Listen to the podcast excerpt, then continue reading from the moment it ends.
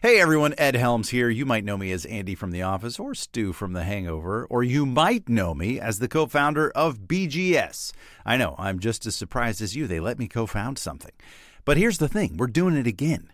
Yeah, this time we're leaping into our other deep love, the vast and vibrant world of country music, with something we're calling Good Country. Now, this isn't just another newsletter. Think of Good Country as a place a place where you can explore, learn, and dig into all of what makes country good. Seriously, country music has so much going on these days, and it's coming from so many different, deep, and soulful places, and we're here to cover all of it, just as we've done for bluegrass and roots music at BGS for over a decade. So sign up now at goodcountrybgs.substack.com and let us bring you the many sides of country music straight to your inbox. Good country. It's a nice place to be. Hey, it's Cindy Howes from the podcast Basic Folk, where we have honest conversations with folk musicians. Check out our very special 250th episode featuring an interview and performance with Basic Folk co host Lizzie No. I feel like most women I know have an experience where they've been working and working and working to perform and to execute and to please everyone else. And then things sort of fall apart a little bit in some way or another. And partying can actually be a really important step towards getting free because it shows you where you need to fall apart and being on the dance floor like in community with mm. other women and mm-hmm. in community with queer people mm-hmm. like for me those experiences have been so important this time lizzie is on the other side of the mic talking about and performing songs from their brand new album Halfsies. Basic Folks 250th episode with Lizzie No is streaming now on the Bluegrass Situation Podcast Network. Join us there or wherever you get podcasts.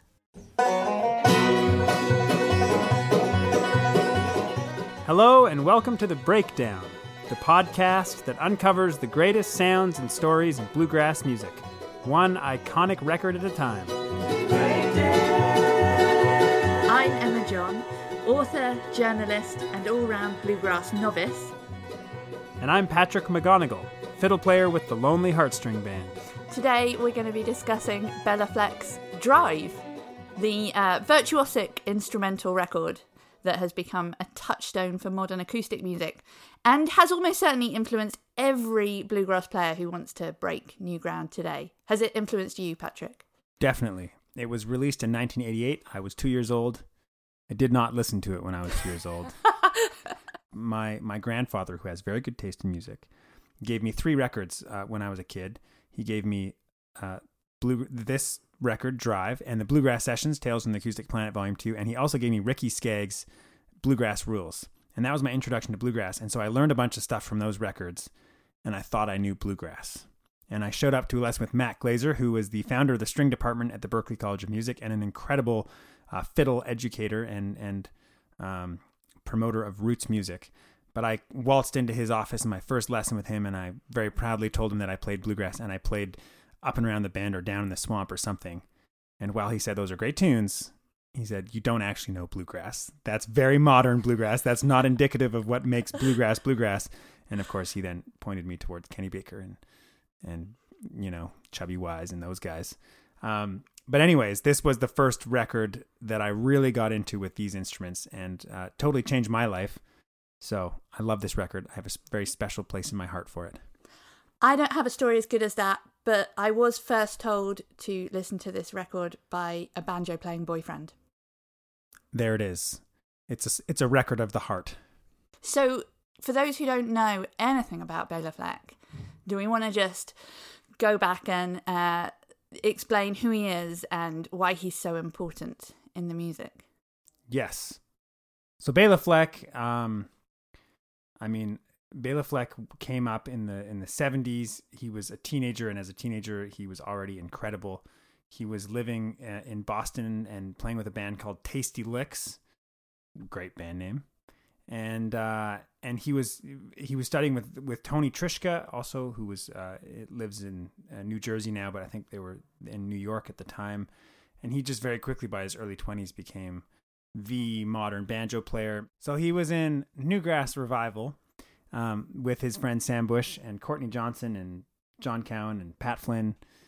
Um, not all at the same time, but uh, and then he And this was a band that was like per- looked rebellious, felt rebellious, felt like a whole new direction in bluegrass music. Yeah, and was was also a band that was not afraid to take very long, extended solos that just went totally crazy on bluegrass instruments.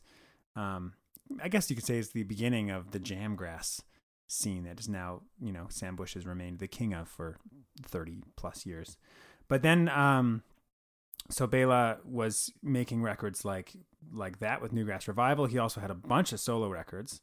Um, which from the beginning always had the, the great players on them. You know, Sam Bush is on almost all of them. Mark O'Connor and Stuart Duncan and Jerry Douglas and Tony Rice. They're all on these records from the very beginning, um, like Crossing the Tracks and Daybreak and and and that. But so then he makes this record in '88, um, which is a great kind of as we were saying touchstone acoustic record that is not just a great banjo player record but it's not doesn't sound like it's just a banjo record. The banjo doesn't play the melody every time. He passes it off to the fiddles or the or Jerry Douglas or Sam Bush often play the the the melody and um the banjo's not always mixed super heavy so it really comes across as a record about great compositions, great playing uh, by everybody. We've been lucky enough to be able to talk to Bela about this record uh, and also to catch up with two other members of the band Jerry Douglas and Mark Schatz at a recent festival, the Grey Fox Festival in upstate New York. And we we uh, we pulled them away into a little little trailer that was backstage uh, and interviewed them. And they were both gracious enough to take time away from their very busy schedules to to interview with us. Um, I think Jerry Douglas went pretty much right from our interview straight onto stage so we've got their memories of recording this album, but more importantly, we've spoken to Bela Fleck, and it feels like he's that's somewhere we should start by hearing from him.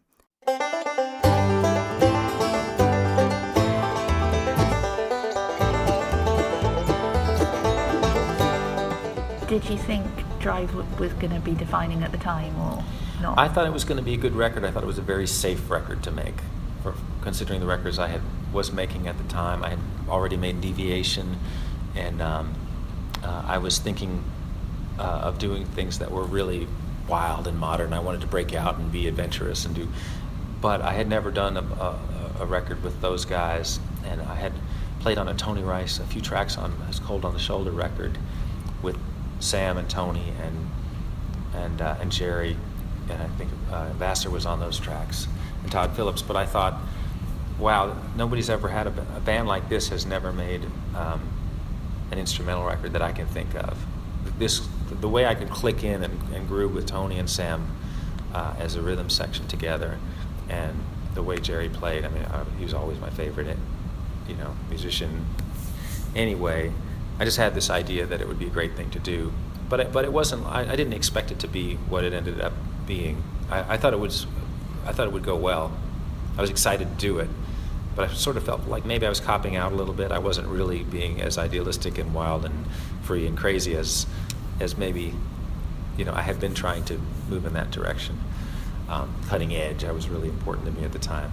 But a lot of times that'll happen. You know, people will will do something like that, and because they're not trying to be so cutting edge, they're so in their comfort zone that they're really able to be themselves, and that's what what happened. It turned into a nice nodal nodal moment for that group of musicians where everybody got to sort of focus their energy into the tunes I had brought, and they could, were able to set me up real well, and it was like a a nice uh, photograph of those people in a group context playing this kind of music that hadn't existed before. So I just got lucky.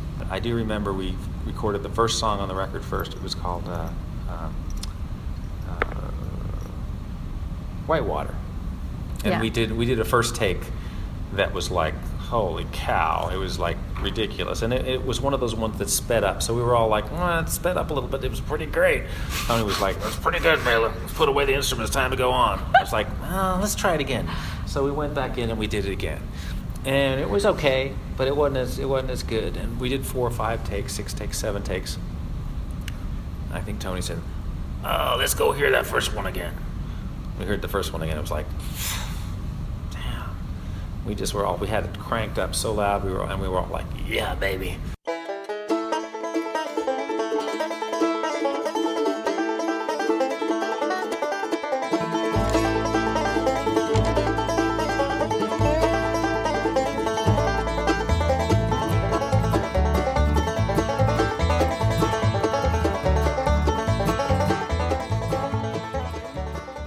Time, I don't remember it, you know, being. I, I remember being disappointed by how how it was received. It wasn't. It didn't get nominated for anything in the bluegrass uh, community. Nobody. Uh, I don't even think I was able to get a review in Bluegrass Unlimited for it. Because it was too jazzy, too. I don't know. I just don't think it really. No, they were re- they were reviewing things like that that other people did. For some reason, it just didn't get. It just didn't happen. I don't know why. I just didn't really. You just weren't on your game with your publicity that year. yeah, I wasn't doing any publicity. I never did any. You know, I was just, I was just really sort of disappointed. Um, so I'm glad that over the years it's turned out to be a lot of people's favorite thing that I've done, and, and it's still one of mine. I, mean, I knew we had something when I when we started to record the first track. It was like, holy cow, this is some rollicking stuff. This is going to be amazing.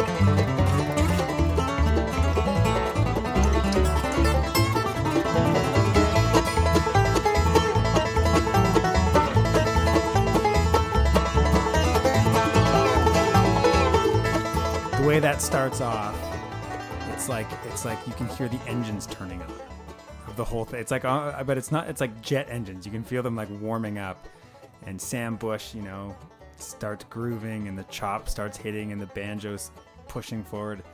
It's a great first track. So it is called Drive, and most of the tunes are pretty upbeat. Some of them incredibly up tempo, and the most important thing about this record is is the groove and the rhythm. As soon as you put this record on, it's like you want to be driving in a convertible down the California coast because just you can feel this exciting energy. You just feel so good. I mean, that's what groove is. The other track on this record uh, that I think has really amazing groove is "Down in the Swamp," and and it really starts with a groove that is so uh, tangible and swampy. It's called "Down in the Swamp." I, I you know, it it is really swampy. Um, and the the tempo of it right off the bat is this perfect tempo that's not fast it's not slow it's not like medium tempo it's this weird dirgy it feels like you're you're you're trying to walk through a swamp and you're just being kind of pulled by the weight of this you know icky gooey material I love that song because nothing changes about the melody. It's the same melody over and over again. There's no clever solos, there's no super um, pyrotechnics from any of the instruments. A lot of the rest of the album is so showy yeah and is all about them really kind of demonstrating just how well they know their instruments. This is a really simple tune, uh, and it's like a simple story whose narrative is so compelling that um, you, you don't need to elaborate on it. And uh, it's only the change in tempo and feel and dynamic and all these other things around the notes. The notes can just carry on being the same.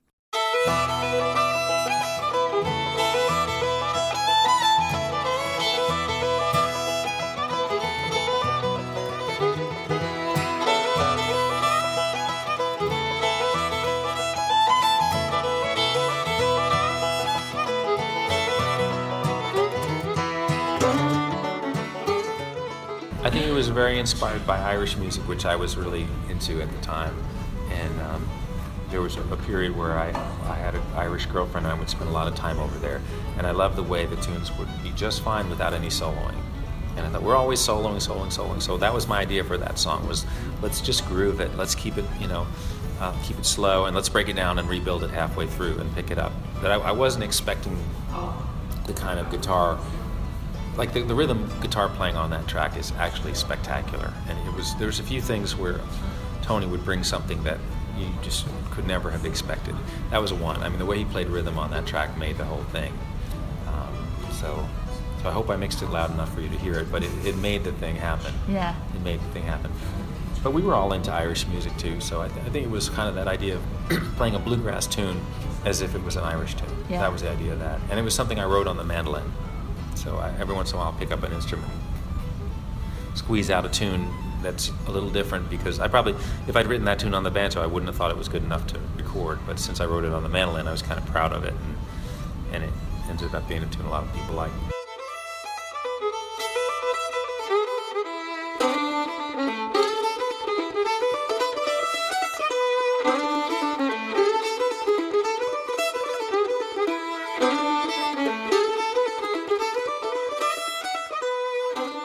So that's some fascinating insight from Bela. I mean, personally, there's there's loads there that I'm interested in. Um, but I suppose the most obvious one to me, the one that I'd already thought about listening to the album, is the Celtic influence, um, the Irish influence that you know I just feel like keeps coming up, especially the third track, "Up and Around the Bend," has this real kind of tug of the forelock to his uh, to bluegrass's Celtic roots. To me, like the fiddle drones in that almost sound like an accordion. Mm-hmm.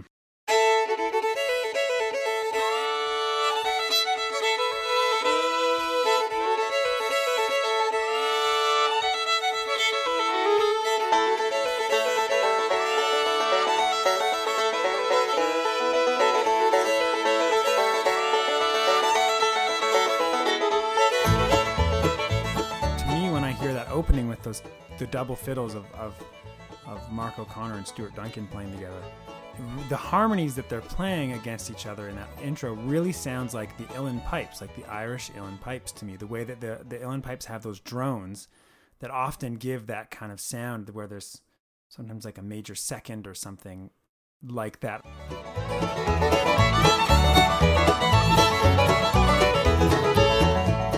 Fact that there are two fiddlers playing on this record at all, and that they're both brilliant, Stuart Duncan and Mark O'Connor, is really interesting and proof of the pull that Bela had even at that stage. for sure. Also, I think probably the indecisive nature of having to choose between Mark O'Connor and Stuart Duncan in 1988. Both of them were young and at the top of their game and playing the coolest stuff, in my opinion, that had been played on the fiddle. Um, just totally new and totally different. And so, of course, Bela just gets them both. And, gets them to play together.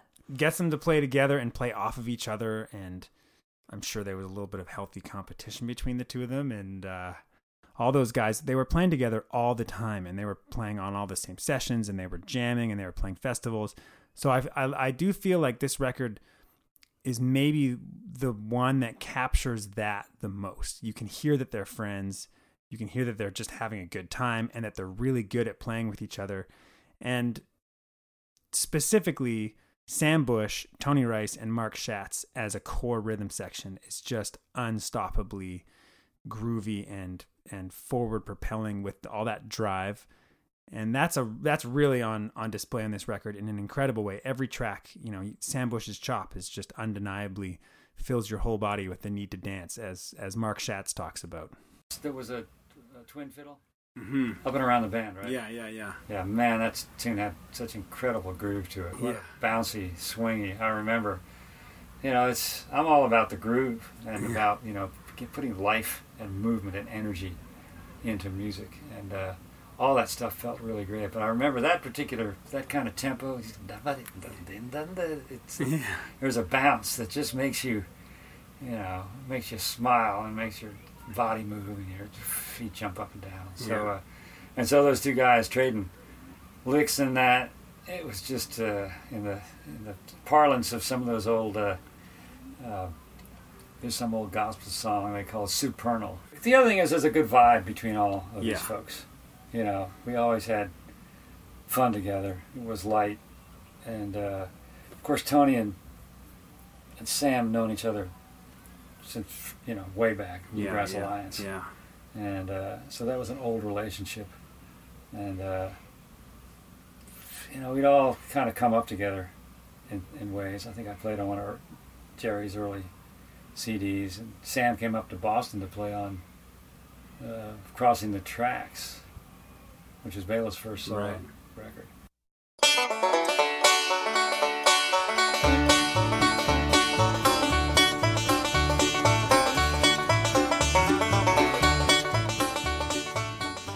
Well, Bela, you know, I've uh, Bela got me my first job in a bluegrass band.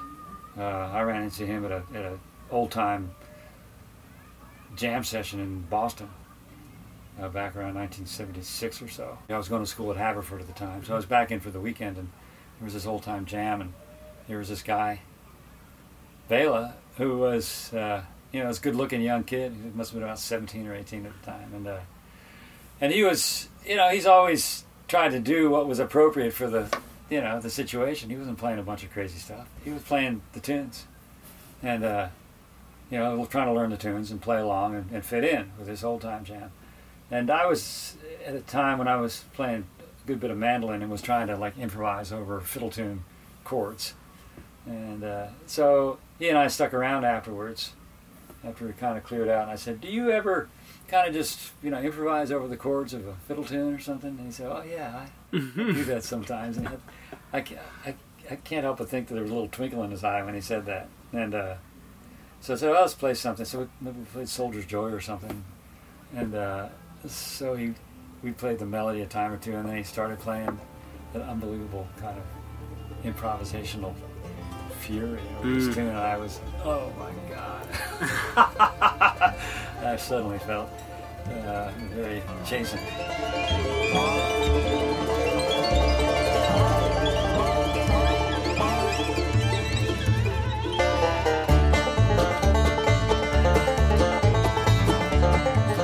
I'm actually a Manhattanite. I grew up Yeah. in New York City, and uh, but I heard the banjo at my grandparents' house in Queens on, on Beverly the Beverly, Hillbillies TV show, and it just blew me away.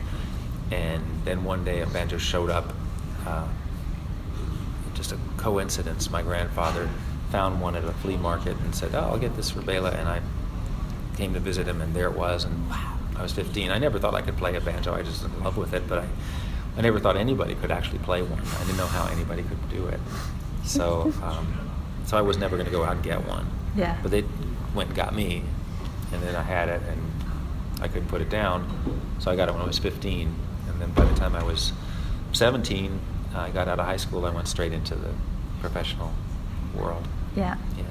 What was your as a as a, as a New Yorker? What was your when you moved to the South? hmm What were what were your first experiences of it like? I loved it. I mean, I've been I'd been touring already. I've been in bands that went down south, and I was always thrilled to get. I mean, even Washington D.C. felt like the South. They had more of an accent down there, and go play the Birchmere and be part of you know where the Country Gentlemen used to play, and Seldom Scene were still playing, and, and I guess maybe the Gents were still playing there too, and and then occasionally I get to go even further south to Kentucky, uh, or or or, um, or Tennessee, to play like Buddy's Barbecue in Knoxville, or or play some play the Festival of the Bluegrass in uh, in Lexington, and I, I had a sense that there were some things I didn't really understand about banjo music that I really I didn't want to be a Yankee banjo player. There was a stigma uh, about Yankee banjo players not really knowing how to do it, you know. Yeah. And I, I really wanted I didn't want to be one of those.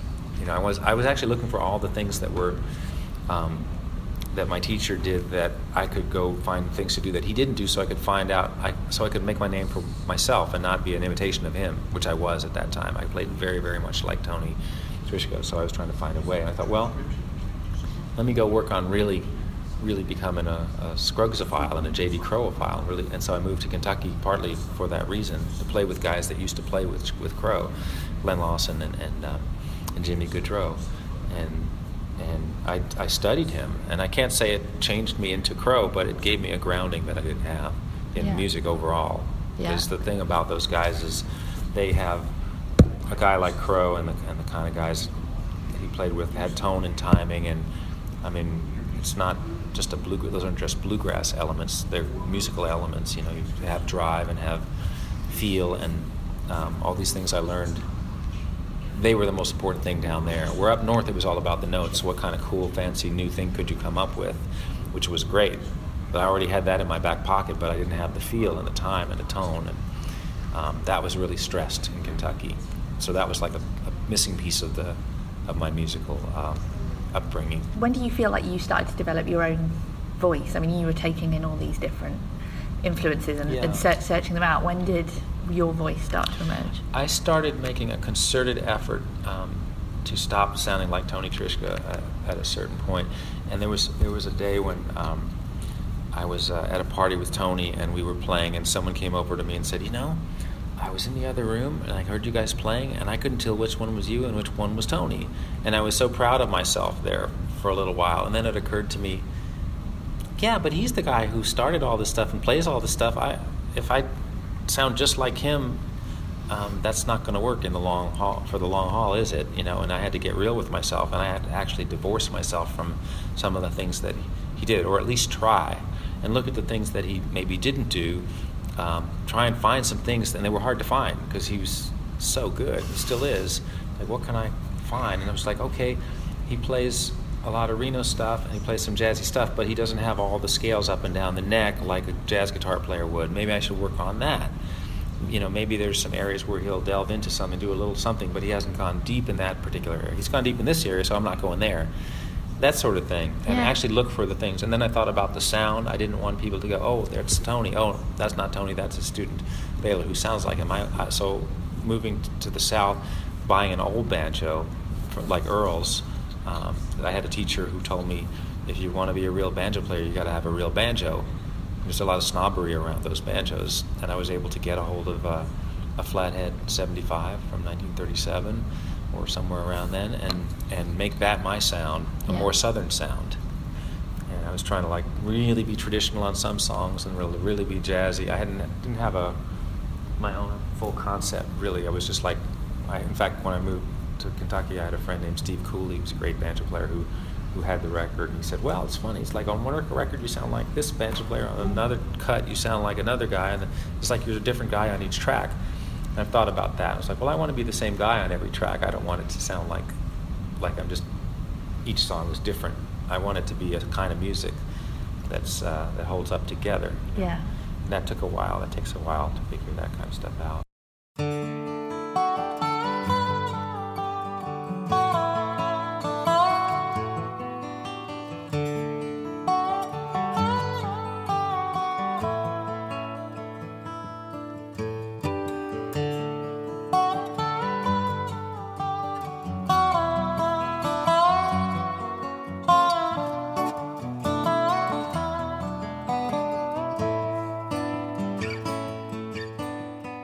Bela Fleck has said that uh, when it comes to composing music, he thinks of it like songwriting. Hmm.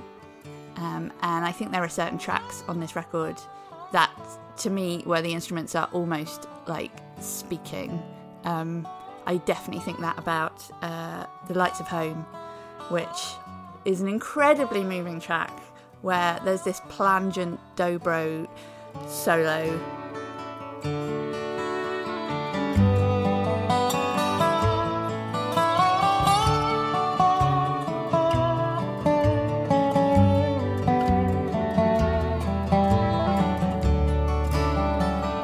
That just kind of like, you know, reaches into your heart and gives it a swift squeeze. I can attest to Emma's feelings for this song because she was tearing up as we listened to it earlier today. I can't work out what, what the feelings mean, but I think there's a sense of yearning in it, but there's also a sense of yearning fulfilled. Mm-hmm.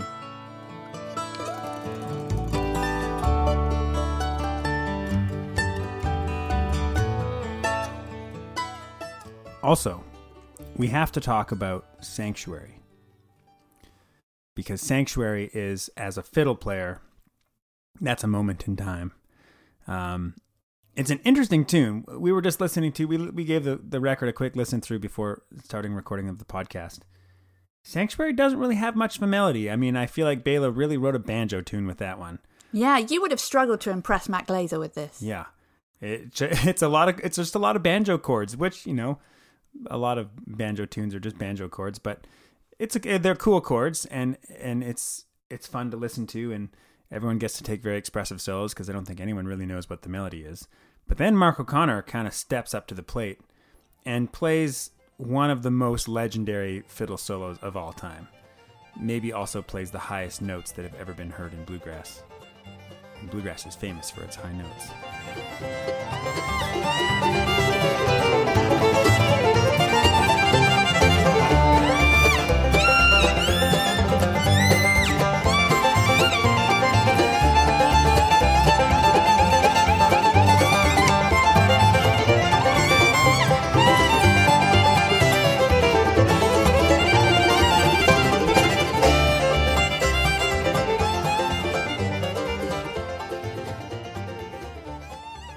Really interesting backstory, as Jerry Douglas told us about. So we've managed to catch up with Jerry Douglas at Grey Fox. That's a hard thing to do. You're a busy man. I'm a busy man. Okay, okay, this better not take very long. no, it can take as long as you want. Tell us what you were just telling us about Drive. Well, uh, I'm. I was saying that it was a very ha- happy. I was happy to be on the record and knew it was going to be brilliant because it was Bela, you know, and and the people that were in town at the time and were all living in town, and our whole squad for that recording were we were all playing on each other's records with Mark O'Connor and Stuart Duncan and Sam Bush and Edgar Meyer and Mark Schatz and the whole shooting match, you know, uh, uh, Vassar Clements, and uh, there were there were all these people living in town, and and we were always playing together, either at the station inn, or out on the road, or on records together. And then Bela put this uh, this drive concept in front of us, and I couldn't. There was a lot of the sessions that I couldn't make live. I couldn't because I was on the road with Alison and uh, either Alison or the Whites. I can't remember what year what that was. I think it was before Alison. Was That's right, eighty-eight. Yeah, way before. Yeah, so I was on the road with the Whites and Pete Rowan and people like that. But I was also going through a divorce, so I was in pieces all the time. And you know, and and but Bela was very patient with me, and he knew what I was going through. You know, it's just a bad time for me. But you can't hear it on the record. I mean, it sounds fine, mm-hmm. and, and that's partly him, you know, putting things together. You know, but but the, it was. I remember it being a really really dark for me. And when the record came out, by the time the record came out, you know, all that stuff was over with, and it was all big celebration time and everything. But at the time we cut the record, I was in the, I was in the, in, you know, under the jail. I was, I mean, I was, I was feeling so bad, depressed. So it was the best of times. It was the worst of times, as Charles. We Dickens would cried, we laughed, we mostly cried. And what was the what was the vibe of the session? What was the general? I guess you weren't in that. actual Well, a session. lot. I was on were. some of them. Uh, like um, there was one song called "Sanctuary." right. that I was I was there for that one, and it was just a like Mark O'Connor and Stuart Duncan both playing fiddles and just going wacky, crazy. I mean, ju- they were so good. You mm-hmm. know, these guys are so good, and I haven't heard anybody even even now, you know, come up to that level Yeah. of, of what was going on on that record. Was just magic, you know. It was like the air, you know, the notes and meeting in the air, that kind of thing in the studio. And we were just having such a good time with each other. We're all such good pals, you know. And, and there was all this camaraderie, you know, and and them them helping me through it, you know. Oh,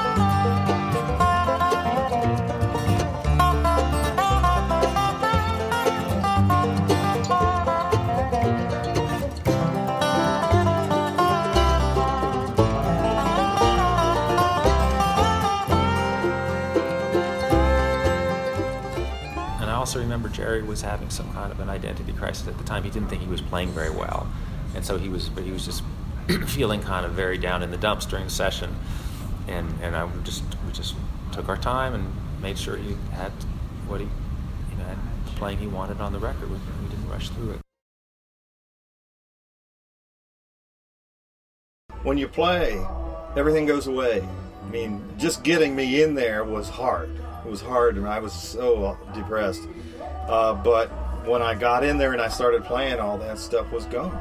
You know, so I get I imagine that's why the records, my parts sound okay. You can't hear it, but I mean, they, because it wasn't there when I was playing. But as soon as I would stop playing and go out in the hall or something, it would all hit me all over again. You know, so it was like you could, I could never get a I could never get a good foothold on it. Bad times. But um, Sanctuary was uh, was amazing to me because I was watching these two world, you know, the top of the world fiddlers going at it, and they were it was just nuts. And um, and then right at the end of the take, we ran out of we ran out of tape. We played the song went on so long that it ran out of tape, and the and they but they and they spliced another uh, piece of tape on the end, and we were we were recording over uh, a, another record that I had played on, a Leon Redbone record, and he had just used you know just reels, you know, just like twenty reels of tape, and they had after that we would just you know if they weren't using them she uh, the producer decided they didn't want, want to even take those tapes with them so they just left them behind and Bela got cheap tape. And so we recorded over the Leon Redbone record the outtakes that he didn't want so right at the end of Sanctuary if you really listen you hear and it's Leon Redbone so that's on the record that's incredible. He went ahead and left it, but nobody really knew who it was. We figured that out later. Those two things go together in my mind about Drive, and and uh, it was just so funny to hear this this cacophony, you know, of, of these great fiddles and all this stuff, and then they just kind of fade out, and you hear. Mm.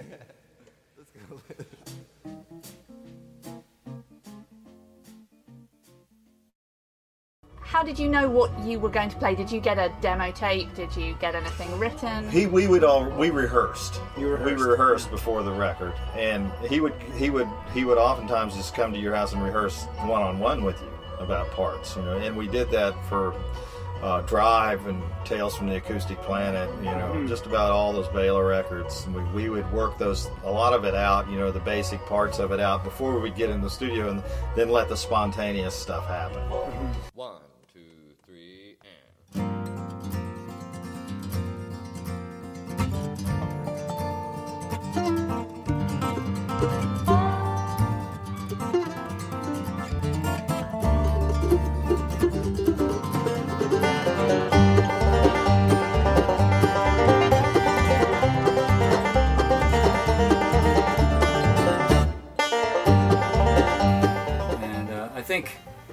Person that was maybe the most mercurial, as he is, you know, has always been in his career, was, was Tony.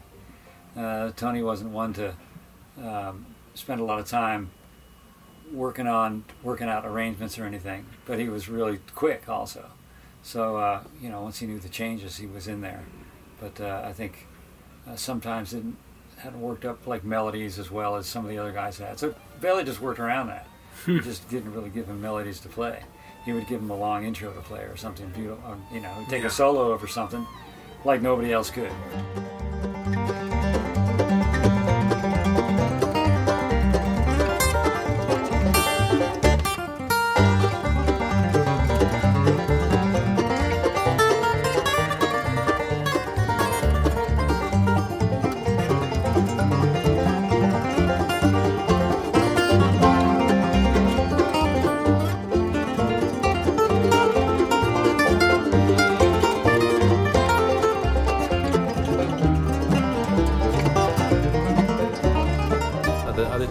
About it is Tony was a little bit intimidating for me. I mean, he was the magic. He was the magic in that music. I mean, like you could take him out of it and it would still be good, but with him there was a magic that came in that was hard to define. The way his guitar danced and it made us all feel when we played. It was uh, glorious to play to, I have to yeah. say. but it wasn't perfect. Didn't mean every take was usable. You know, everybody still had to play the song and get all these complicated things together. But I remember every time um, he would do a solo. He would do one solo and then put the guitar in the case, close the case, and latch the case. And he's the greatest, but he, there were lots of records out there where I didn't think he was playing that well, probably because he did what he had just done. So I would say, Tony, um, could you take another pass at that solo? Would you mind?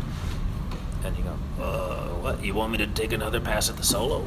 Uh, I just did one. And I said, yeah, I know, I know I just want to have a little another another shot, if you don't mind, which was very impertinent, but um, he did it, you know, and I got what I needed, you know. I got him to take a couple passes, so which we were all doing. It wasn't like we were all like playing it perfect, and then um, I was singling him out. Like he was the he, he wasn't concerned because he was such a live player. He, he, he wasn't concerned with. Uh, being perfect or anything like that, but I knew I didn't. I wanted it to be more than just another Tony Rice recording because he was on so much stuff. I wanted it to be like where people would go say, "Wow, like that's the Tony Rice, you know, recording you got to hear."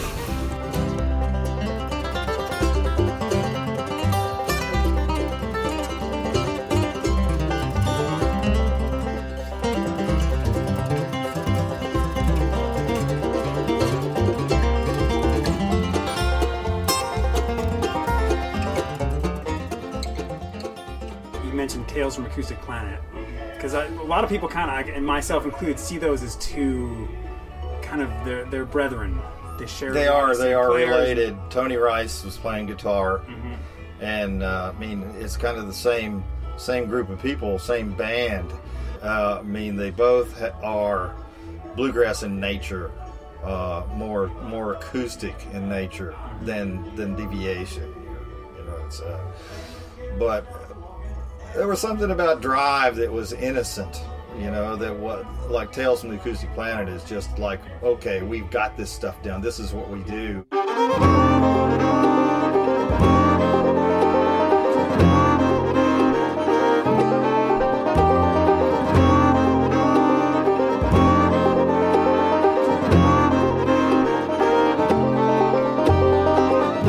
But I remember Tony on that record, Tony Rice was he was in his phase of uh, he, he he had moved he had quit driving Lincolns and he'd gone to like the Cobra uh, Mustangs that would go like 500 miles an hour, you know, and he'd go out to his car and listen to Miles Davis and smoke cigarettes in his car, and then come back in and we'd take do another take of whatever it was we were doing. So he'd just go get in this mindset and he'd come back in, and it was the wackiest guitar mm-hmm. playing you ever heard. I mean, he just brought it in the room with him, mm-hmm. you know. But it was like, you know, okay, we'd finish a take, and Tony would just get up and take off, and we are just like, okay, well I, well, I guess we can't do anything until he gets back. And Bela was fuming, and yeah, and uh, you know, this is taking time. He's got a whole room full of musicians sitting there, but Tony's out in the car listening to Miles Davis.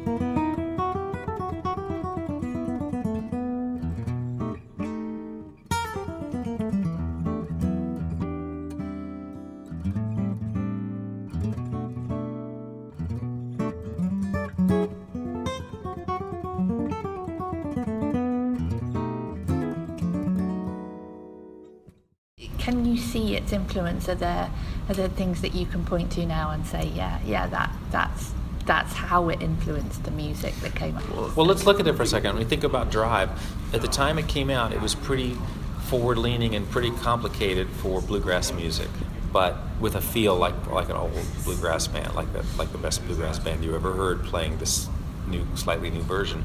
But now the people that built on that I've taken it to the moon, and some of it I love, and some of it I don't, because I think it can be complicated just to be complicated. But that became like a Bible for the people like Chris Thiles that were, were coming down the line. That was that was they could get behind that, and they could get behind the things I was doing outside of bluegrass. People started growing up, and they were listening to Drive and Strength in Numbers, and going, well, what do we do after that? Well, we you know this is cool because it's complicated. This is cool because it's fast. Let's go faster. Let's go more complicated. I'm not saying everyone should do it like us. I'm just saying we, we had a pretty good moment going there for a while.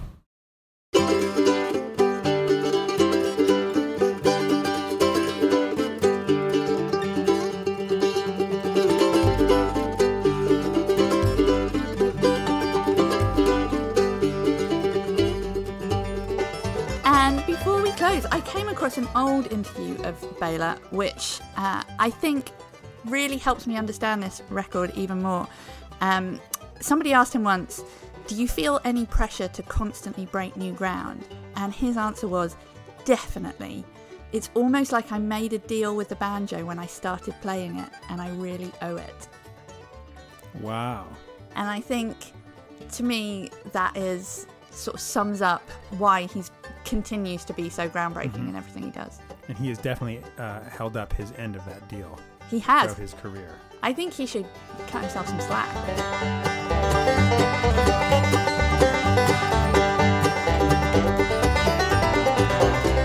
Thanks to Jerry Douglas and Mark Schatz and Bela Fleck for taking the time to chat. And until the next time, goodbye.